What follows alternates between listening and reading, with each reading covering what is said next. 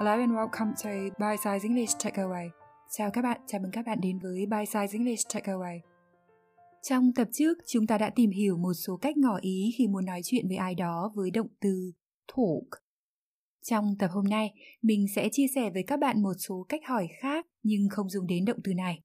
Đây đều là những cách hỏi rất tự nhiên và được người bản xứ dùng thường xuyên trong giao tiếp hàng ngày và cũng được dùng nhiều trong môi trường công sở. Các bạn có thể xem nội dung của tập và xem thêm ví dụ trên blog của mình theo đường link trong phần giới thiệu chi tiết của tập.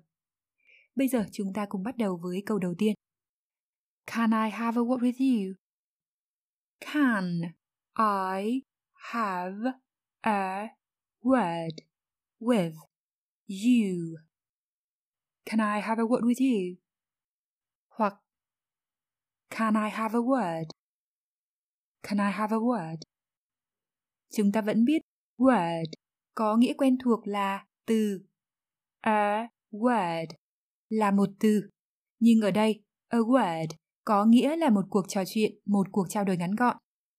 Can I have a word? Có thể hiểu là tôi nói vài lời được không? Hay tôi nói chuyện chút được không? Can I have a word with you? Tôi nói với bạn mấy câu được không? Đây là cách hỏi lịch sự khi muốn nói chuyện với ai đó, đặc biệt là khi chúng ta muốn nói chuyện riêng với họ. Như mình đã nói trong phần 1, nếu muốn formal và polite, trịnh trọng, lịch sự hơn, thay vì can, chúng ta có thể dùng may hoặc could. Nhưng lưu ý một lần nữa là trong giao tiếp hàng ngày, can vẫn thông dụng hơn nhiều. Bây giờ lấy ví dụ màu thoại sau, vẫn là giọng của mình thôi. Can I have a word? Is it something urgent? No, not at all. Well, I have to get this done first, so can we talk in the afternoon? Yeah, of course.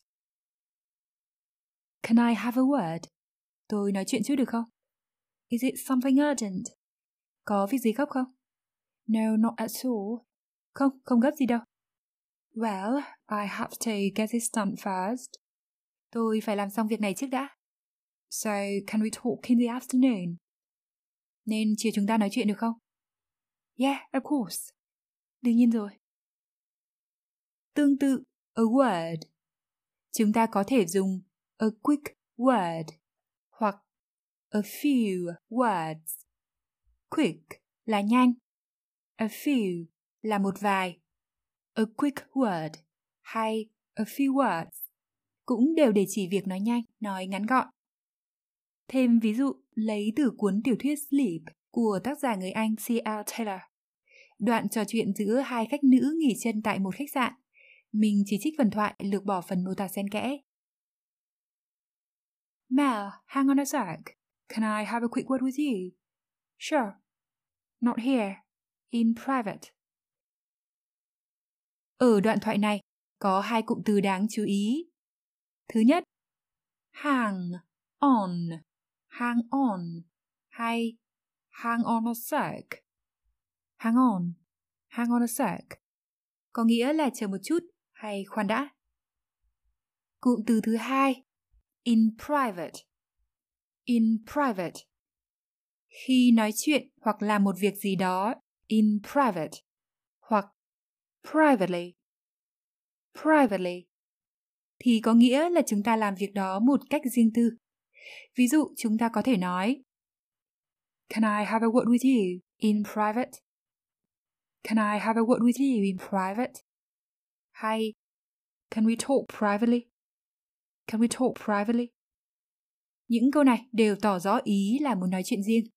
Trong đoạn thoại trên, not here, in private, là nói rút gọn, nói kiểu bổ sung làm rõ ý.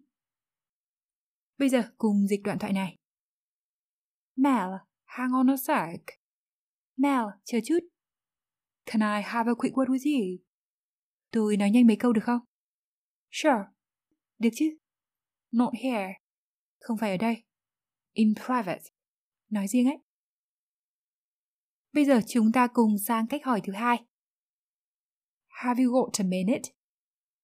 Have you got a minute? Do you have a minute?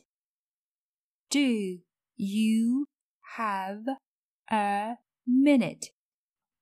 Do you have a minute? Hay have you got a minute? Đều có nghĩa là bạn có một phút không? Bạn có chút thời gian không? Đây là cách hỏi lịch sự xem họ có thời gian cho chúng ta không.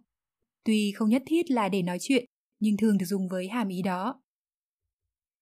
Tương tự, a minute. Chúng ta có thể dùng a moment hoặc a second hay a sec. Đều được hiểu là một lát, một chút thời gian. Những lựa chọn về từ này mình cũng đã nói đến trong phần 1, bạn nào chưa nghe có thể tham khảo thêm.